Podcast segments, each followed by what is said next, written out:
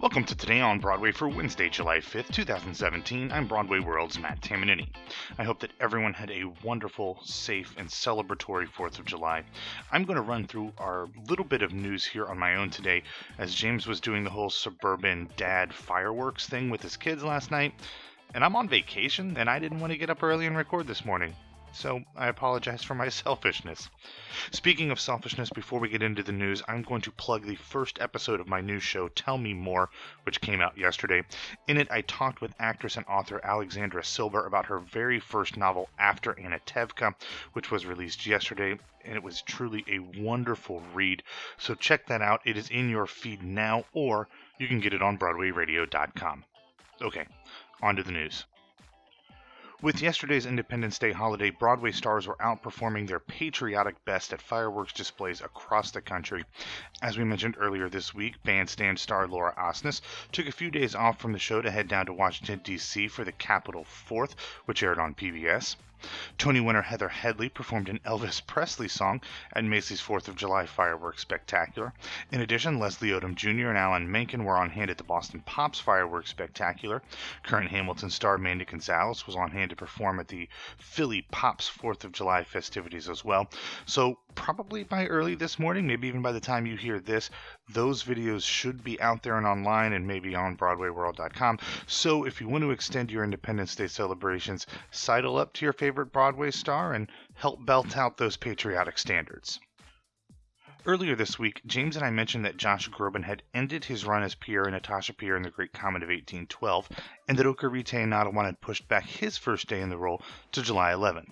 But what we neglected to mention was that on Monday, multi-platinum recording artist Ingrid Michaelson had joined the show's company as Sonia. Michaelson will only be with the show through August 15th as the normal Sonia, Brittain Ashford, takes a temporary leave. Congratulations to Michaelson and everyone over at the Imperial.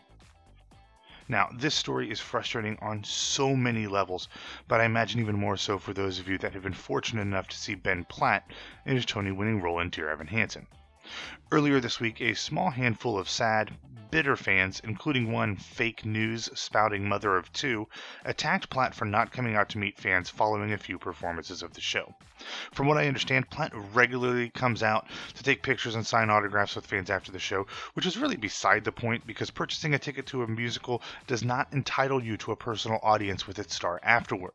Anyway, in the genuine and dignified way that has become the norm for Platt, he responded with a thoughtful Twitter message that read, quote, "Performing Dear Evan Hansen every night is wonderful, but also hugely tough.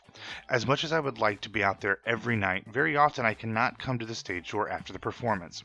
My priority must always be self-care, so I can recreate the same quality show each night. That's my job and what each and every audience member is paying for and deserves. Before you tweet hateful things about how I don't value our incredible fans when I can't come to the door, please pause to consider that my responsibility to them is first and foremost to give my all each night. I preserve myself because I value each of them deeply." I don't feel like I need to add too much more to that well-crafted statement, only to say, folks, a ticket to a show is just that. A ticket to a show. Getting a picture and or an autograph with a cast member afterwards is a nice bonus that, while they might enjoy it, probably is a huge inconvenience for most performers who just want to get home and walk their dog before they go to bed.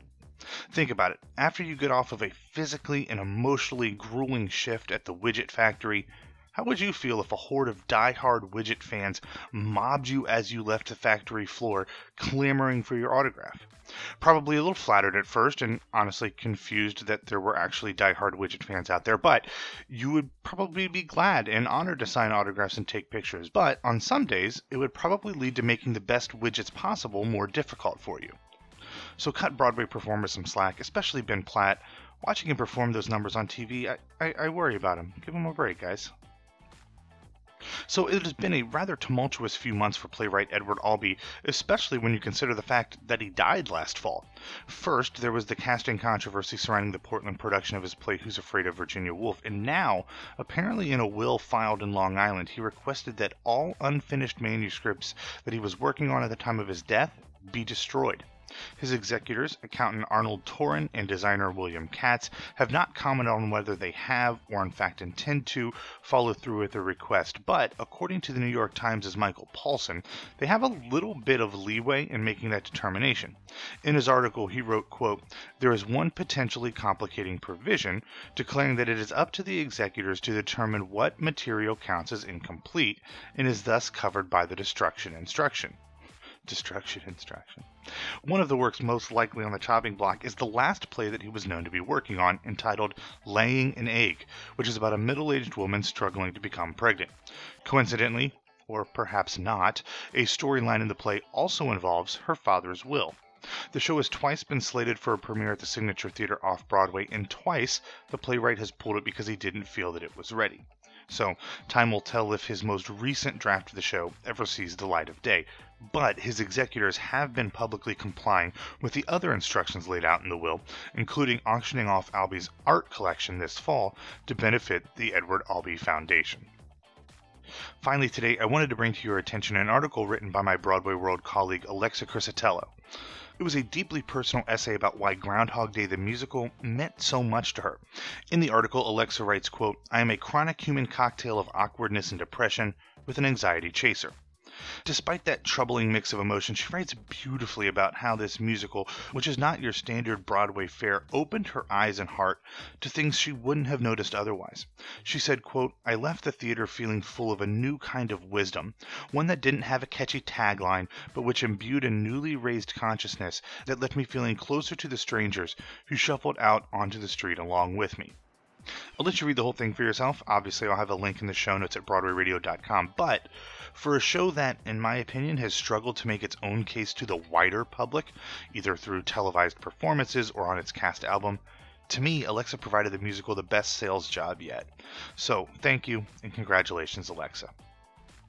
Thanks for listening to Today on Broadway. Follow us on Facebook and Twitter at Broadway Radio. You can find me on Twitter at BWWMatt. And subscribe to Something That Pop on iTunes, Stitcher, or Google Play. James and I will be back on Thursday, so we'll talk to you tomorrow.